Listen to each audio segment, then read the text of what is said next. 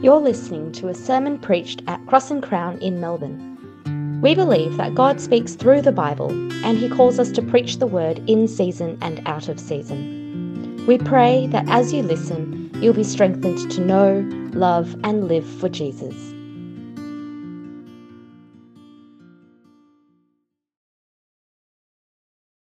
Um, here at Cross and Crown, we believe that the Bible is God's word to his people and that means that when we read the Bible, we are hearing God speak. Today's Bible reading is from Genesis chapter 28, verses 10 to 22. I will be reading from the CSB version. Please follow along in your own Bibles. The passage will also be displayed on the screen. Jacob left Beersheba and went toward Haran. He reached a certain place and spent the night there because the sun had set. He took one of the stones from the place, put it there at his head, and lay down in that place. And he dreamed. A stairway was set on the ground with its top reaching the sky, and God's angels were going up and down on it. The Lord was standing there beside him, saying, I am the Lord, the God of your father Abraham and the God of Isaac. I will give you and your offspring the land on which you are lying. Your offspring will be like the dust of the earth, and you will spread out toward the west, the east, the north, and the south. All the peoples on earth will be blessed through you and your offspring. Look, I am with you and will watch over you wherever you go. I will bring you back to this land, for I will not leave you until I have done what I have promised you. When Jacob awoke from his sleep, he said, Surely the Lord is in this place, and I did not know it. He was afraid and said, What an awesome place this is! This is none other than the house of God. This is the gate of heaven. Early in the morning, Jacob took the stone that was near his head and set it up as a marker. He poured oil on top of it and named the place Bethel, though previously the city was named Luz. Then Jacob made a vow if God will be with me and watch over me during this journey I'm making, if He provides me with food to eat and, cloth- and clothing to wear, and if I return safely to my father's family, then the Lord will be my God. This stone that I have set up as a marker will be God's house, and I will give to you a tenth of all that you give me.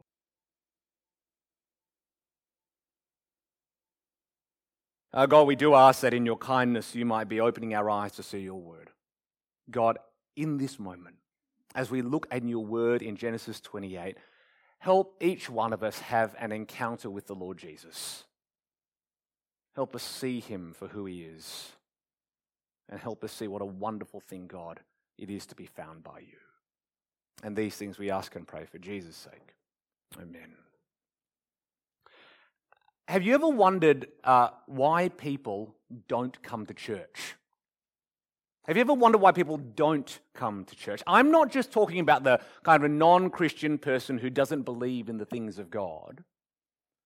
I'm also talking about the everyday Christians. Because when you look at the stats, or any church really, there's a whole heap of people who say we follow Jesus, but who don't come to church. And here's my question Have you, have you ever wondered why? I mean, yep, sure, it could be because life is too busy.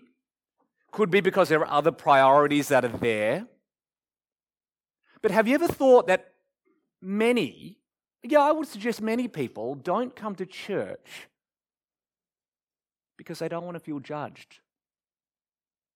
It could be that feeling that I'm, I'm living a life that I know is not right, that I'm racked with such guilt and shame over the way that I'm living and church is actually the last place I want to go. Because whether real or imagined, when I walk in, it feels like everyone here sees my sin.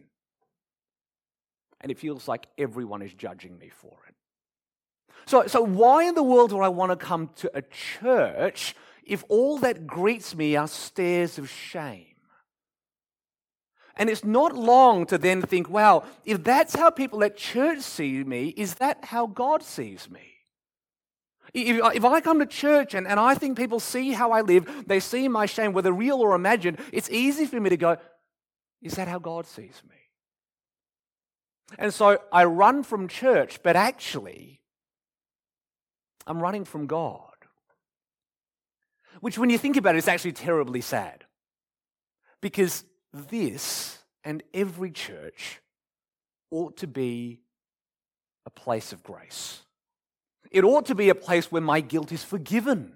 It ought to be that sanctuary where I know if I come, my shame will be covered and my sins are washed away. But so often, church doesn't feel that way.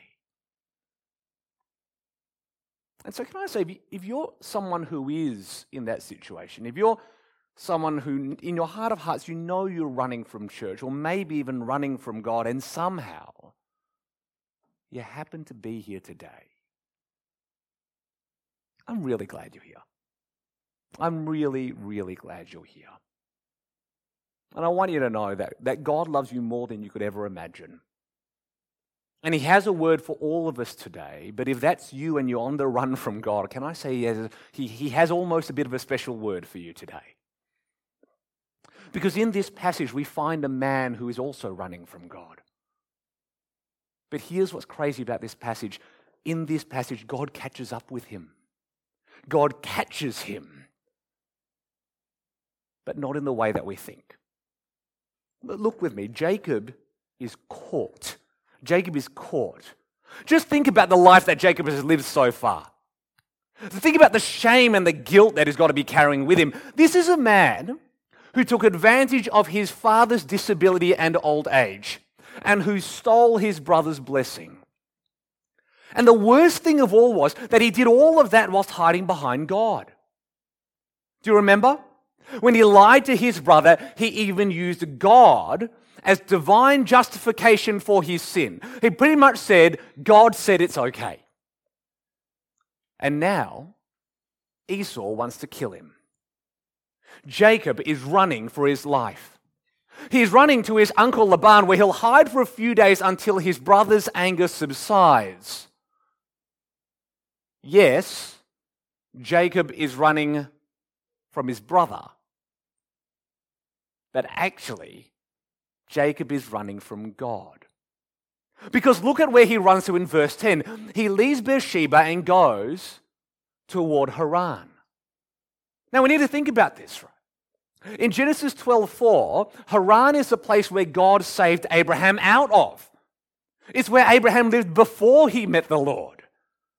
Or, or in Joshua 24 2, we find out that Haran is a place full of idols. It's where Abraham worshipped other gods before he started worshipping the Lord.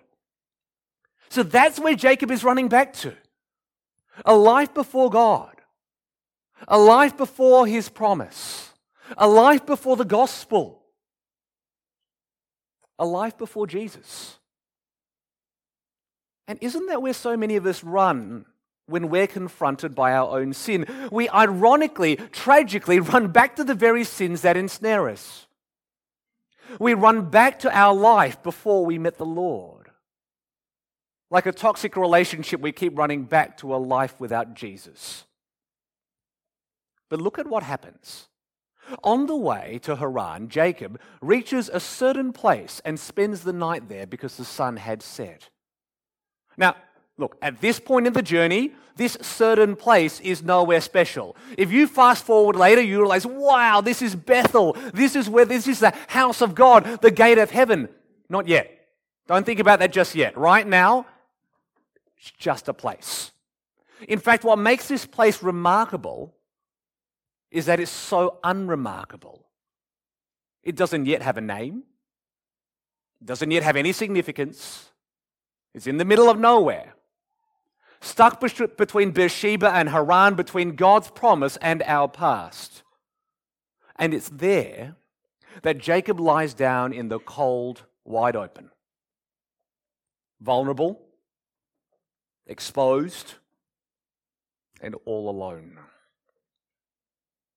Some of you here uh, have recently moved out of home for the very first time. You're living by yourself. You don't have parents to cook for you, to clean for you. You're surviving off crappy trestle tables, plastic chairs, and two minute noodles. And living alone and out of fear, I can bet what you do before you go to bed each night. You walk around the house, you check that the alarm is armed, You check that every blind is closed. You triple lock all the doors 10 times because you're afraid that someone might come in. One of my friends, when he moved out for the first time, even slept with a filleting knife under his pillow just in case someone broke in in the middle of the night. Slight safety hazard for himself. Now, Jacob doesn't have a filleting knife, he has a stone. And he takes that stone and puts it by his head, next to his head, not as a pillow, but as protection. Almost as if to strike back at anyone who might attack him in the dead of night. Can you get a sense of how Jacob must be feeling? Alone, exposed, afraid. But for Jacob, there's no alarm, no blinds, no locked doors. I mean, think about it. This is a boy who loved to stay at home and cook with his mum. And now he's sleeping rough with no house, no home, no family. But you've also got to imagine his fear and imagine his regret. Imagine what he's thinking, right? I fought so hard. I did whatever it takes to get whatever I wanted. I, I, I, lied, I cheated, I stole, I deceived in order to get God's blessing of a house, a family, a home, and look what I have now. Nothing. How did that work out for me? God's blessing would be that I'd have a wife and many kids and a great land for my home. Now I'm sleeping in the middle of nowhere with absolutely no one. And you've got to wonder if that's a picture of our life without God. A life without protection, without blessing, without love. A life all alone, racked by guilt and burdened by shame. And then in verses 12 to 13, Jacob suddenly has a dream. He sees a stairway with its top reaching the sky, and God's angels are going up and down on it. And you know, you might read this and go, wow, what, what a spectacular dream. How be- I would love a dream like that. How beautiful. How glorious. But for Jacob, this is a nightmare. This is the dream where your past finally catches up with you. This is the dream where you finally get caught for everything you've ever done wrong. We're not meant to read angels and go, wow, pretty winged creatures. We're supposed to go, angels are God's warrior messengers. These angels are here to hold Jacob to account. In Zechariah 1, we, we see that angels, they patrol the earth each of them guarding different regions and different lands. But look here. There's not just one or two, there's an army of them. They're everywhere. After lying, cheating, and stealing, Jacob cannot run from the angels of God. And then the most terrifying moment of his nightmare comes. Jacob looks up and he sees the Lord standing beside him or literally standing over him. God Almighty has come down the stairway from heaven and he's standing over this runaway sinner. And he says, I am Yahweh, the God of your father Abraham and the God of Isaac, the old, disabled man whom you deceived. Now, if you're someone who's running from God, this is not a nice dream. This is the nightmare of all nightmares, isn't it? Jacob has been caught by God. It's like we uh, heard just at the beginning of this service Where can I go to escape your spirit? Where can I flee from your presence?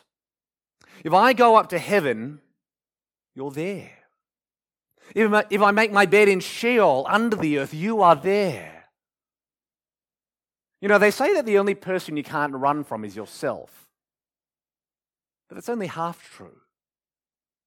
We cannot run from the ever present God. And no matter how far we might run, we can never escape ourselves and we can never escape our God. So here's the situation, right? Jacob has lied, has cheated, has stolen, he's deceived, he's fled, and now he's caught. He's caught by God.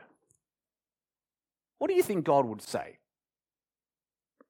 If I were Jacob, if I were on the run from God, I would be expecting God to say something like this Jacob, I've found you, and I will judge you. I will condemn you. I will shame you. I will punish you.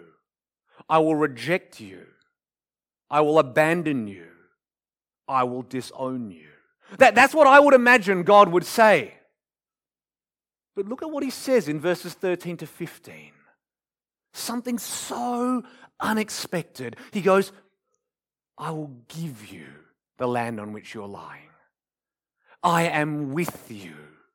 I will watch over you. I will bring you back to this land.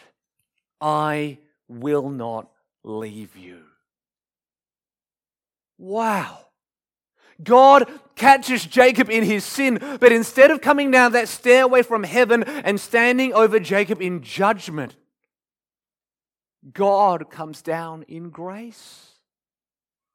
And after everything that Jacob has done, God still, still repeats his promise.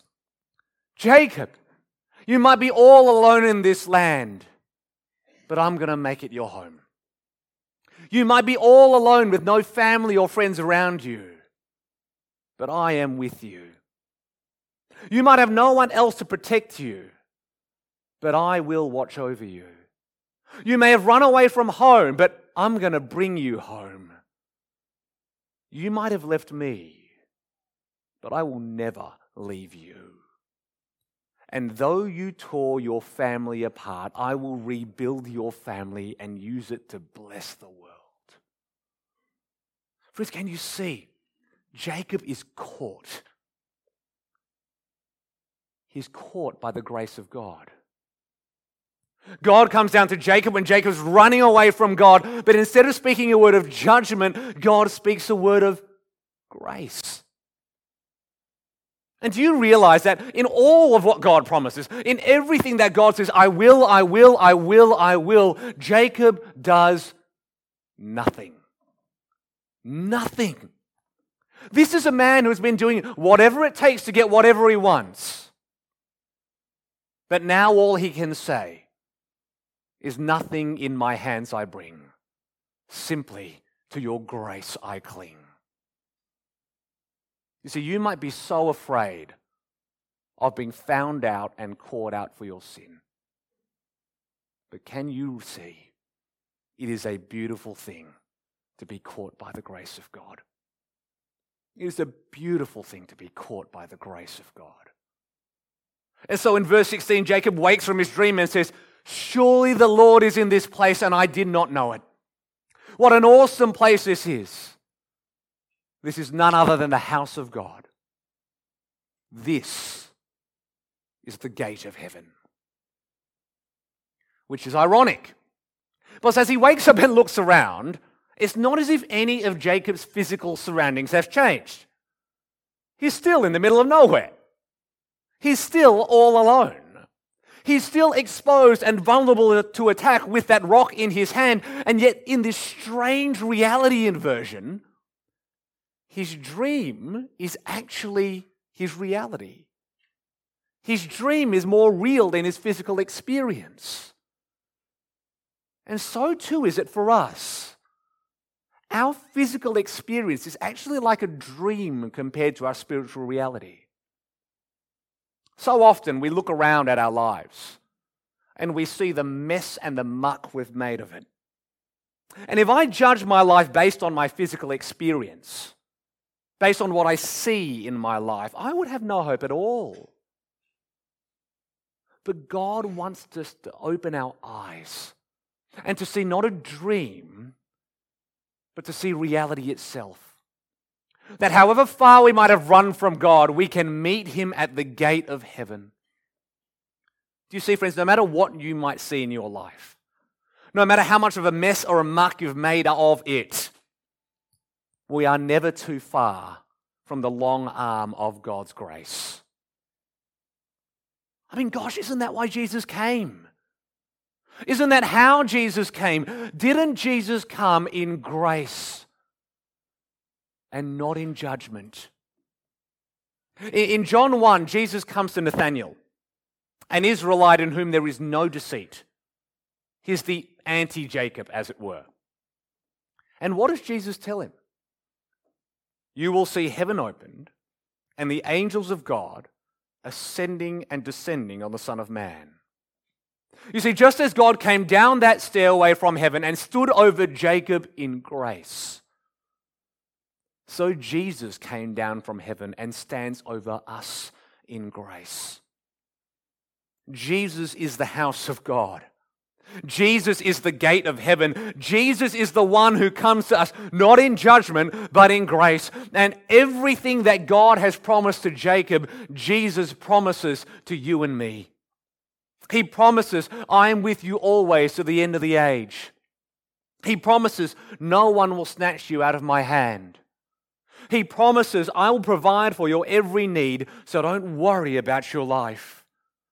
And He promises, I will come again and take you to myself, so that where I am, you may be also.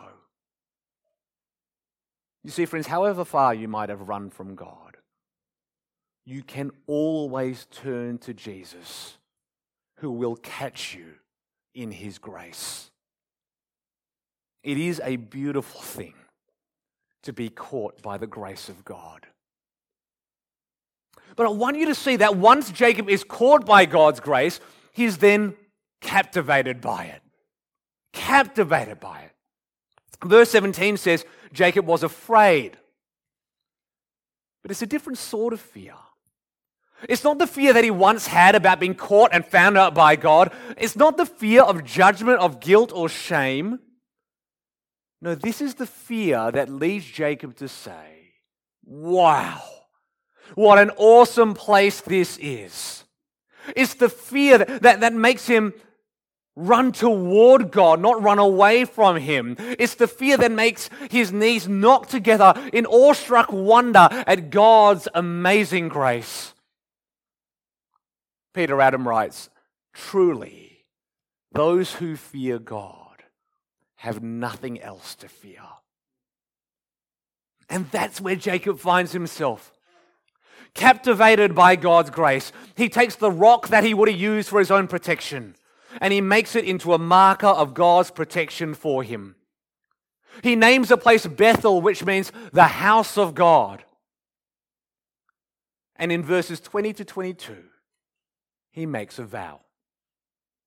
If God will be with me and watch over me during this journey I'm making, if He provides me with food to eat and clothing to wear, and if I return safely to my father's family, the Lord will be my God. The Lord will be my God. Let's be clear. This is not a conditional vow. There is no quid pro quo here. It's not as if Jacob is saying, God, if you do this for me, then I'll do that for you. No, after everything that Jacob has experienced, there's no way he's bargaining with God. Instead, he's acknowledging everything that God has already promised. All those ifs directly correspond to specific promises in verses 13 to 15.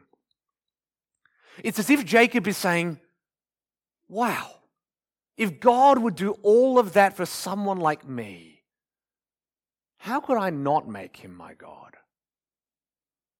It's quite poignant, isn't it? It's quite personal. I mean, do you realize up until this point, Jacob has never called Yahweh my God? He's never owned God for himself. It's always been the God of my father, someone else's God. Back in chapter 27, verse 21, when Jacob deceived his father, this is what he said the Lord your God made it happen for me. Even when God comes down that stairway from heaven and stands over Jacob, he was the God of your father Abraham and the God of Isaac. But he wasn't yet the God of Jacob. But now, in this hopeless place that is the gate of heaven, Jacob has had a personal encounter with the living God. And finally, he says, You're mine. For those of us who've grown up in Christian families, it is not enough for Jesus to be the God of our parents. We have to personally experience something of what Jacob experienced. in our heart of hearts and in our lives, we've had to felt the, the shock of being caught and the wonder of being captivated by the grace of God. For all of us, we must be able to personally say, wow, if Jesus came down from heaven and caught me in his grace, he can't just be my mum's God. He can't just be my dad's God. He can't just be my church's God. He's got to be mine. And that's why Jacob makes that rock into a marker of God's promise. So that every time he looks at it, he can say, Yes, the Lord is my God.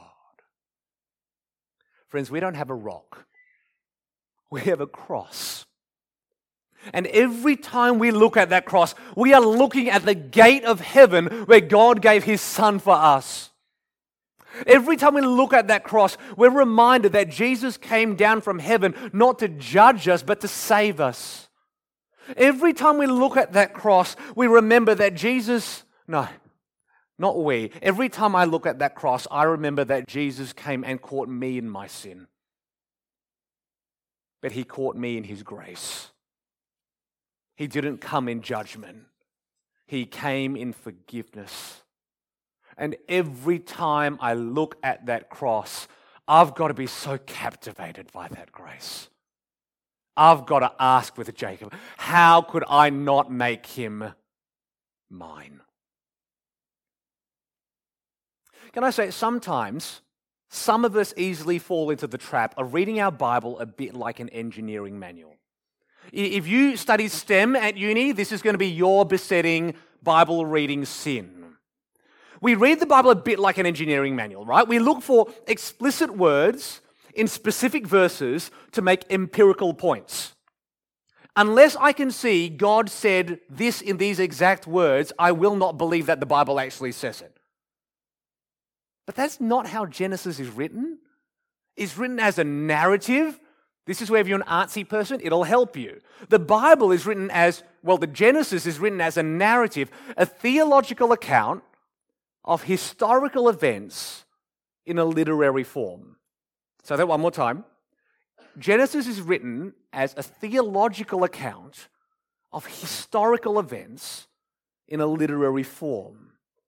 It's taking things that really happened, it's presenting them in an artful form in order to tell us something about God. Now, think about that. If Genesis is written in an artful form, we can't just analyze the text, we need to feel it. We need to inhabit the story. We need to immerse ourselves in the characters. We need to sense the movement, the, the pathos, the emotion. The Bible invites us to feel Jacob's fear of being alone, to share Jacob's shock of being caught by God, and to join in Jacob's wonder at being captivated by his grace. When you read your Bible, don't just ask yourself, what is the Bible saying? Ask yourself, what emotions is it trying to engage? Well, what's the tone of this text? What does it want me to feel? Jacob is awestruck at his personal encounter with the Lord.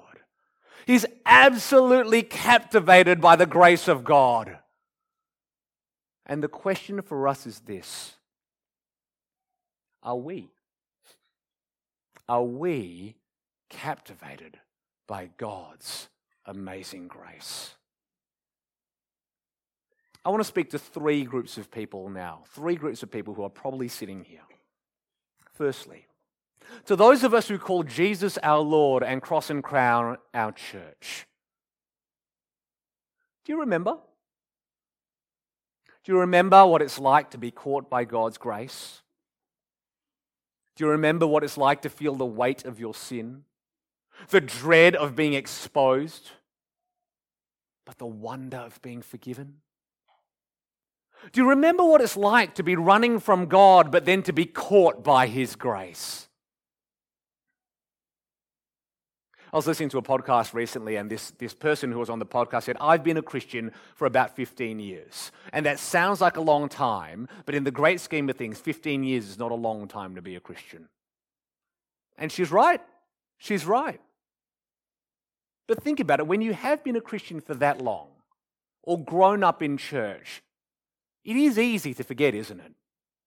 It is easy to forget the grace of God. It's easy to forget that sense of being captivated by His grace. Because when we forget that sense of being caught by God's grace, we actually stop being captivated by it.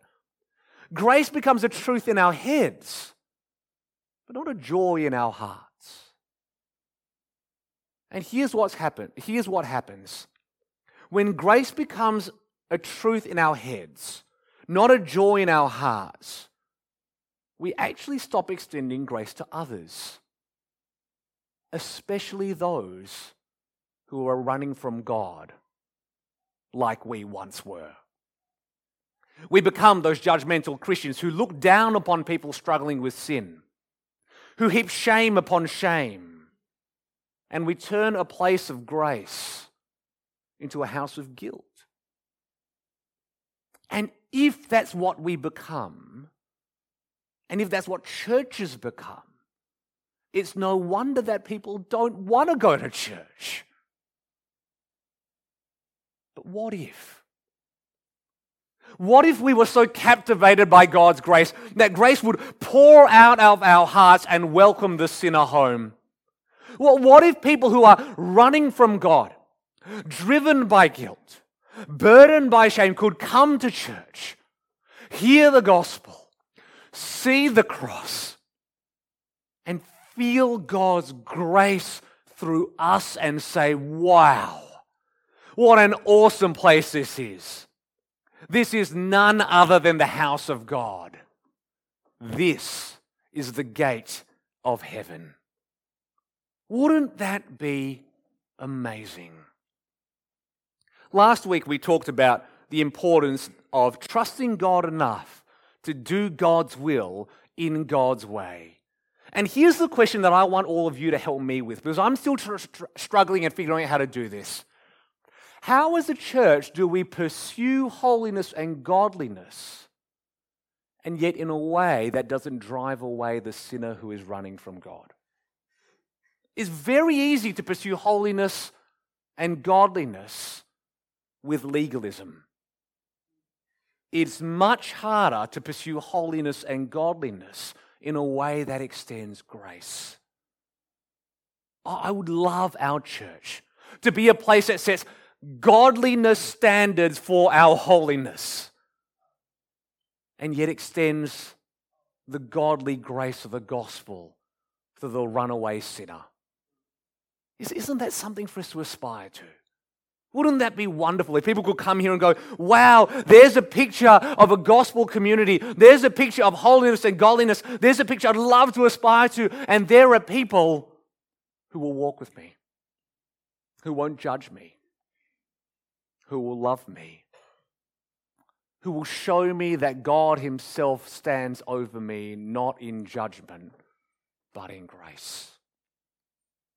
Secondly, to those of us here who are running from God, I don't know who you are. I don't know what you've done.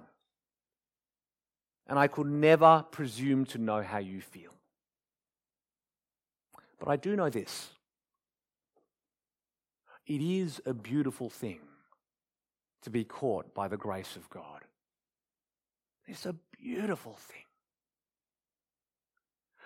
almost all of us here have that one sin, that one part of our life that, that we just so fear people will discover.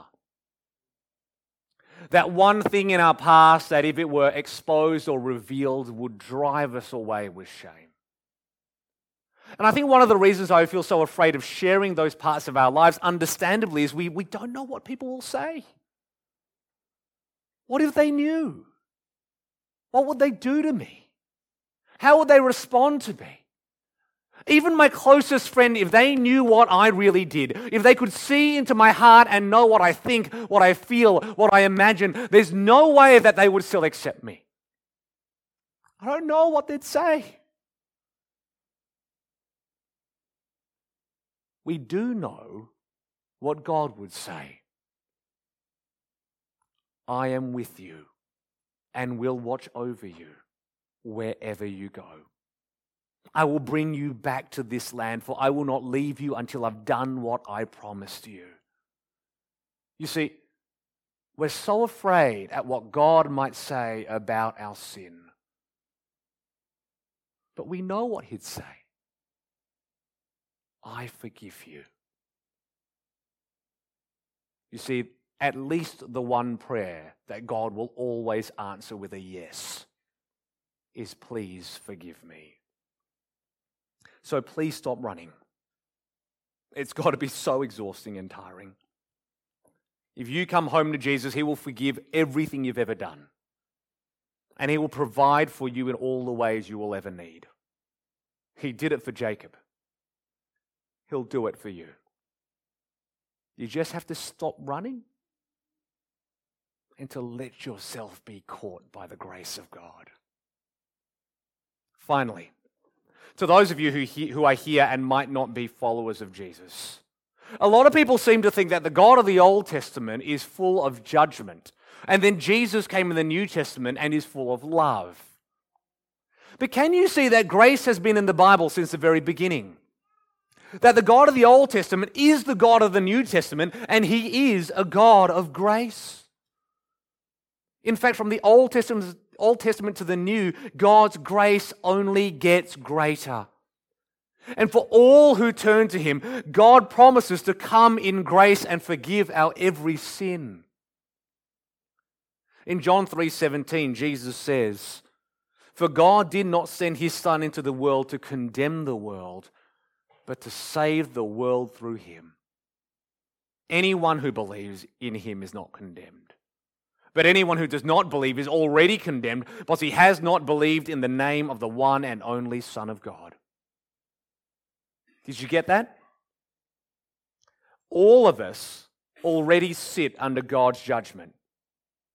All of us are already on the run from God. But if we believe in his Son, we will be caught not by God's judgment, we'll be caught by his grace.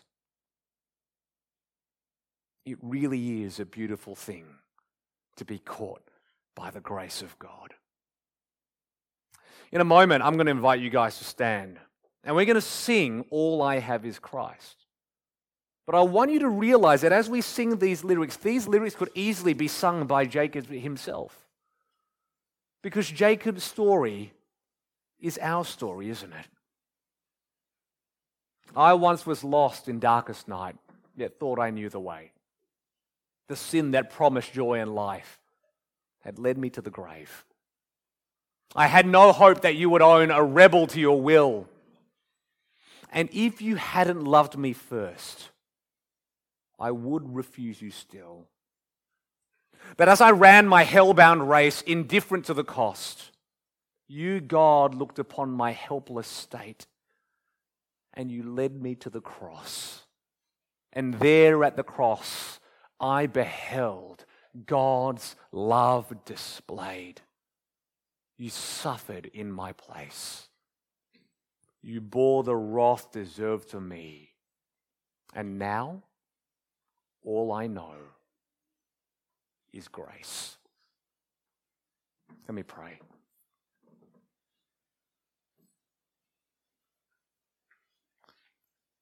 God, some of us have been on the run from you for so long. And so many of us are so afraid, God, of what you might say if you were to catch us out and see our sin. But God, we know what you'll say. It's what you told Jacob. It's that you come to us in grace and forgiveness when we don't deserve a shred of it at all. Where all we ever deserved was judgment, you came and poured out grace upon grace upon grace. That's all we know now, God. That's all we want. It's all we need. It's all we have. We have Jesus.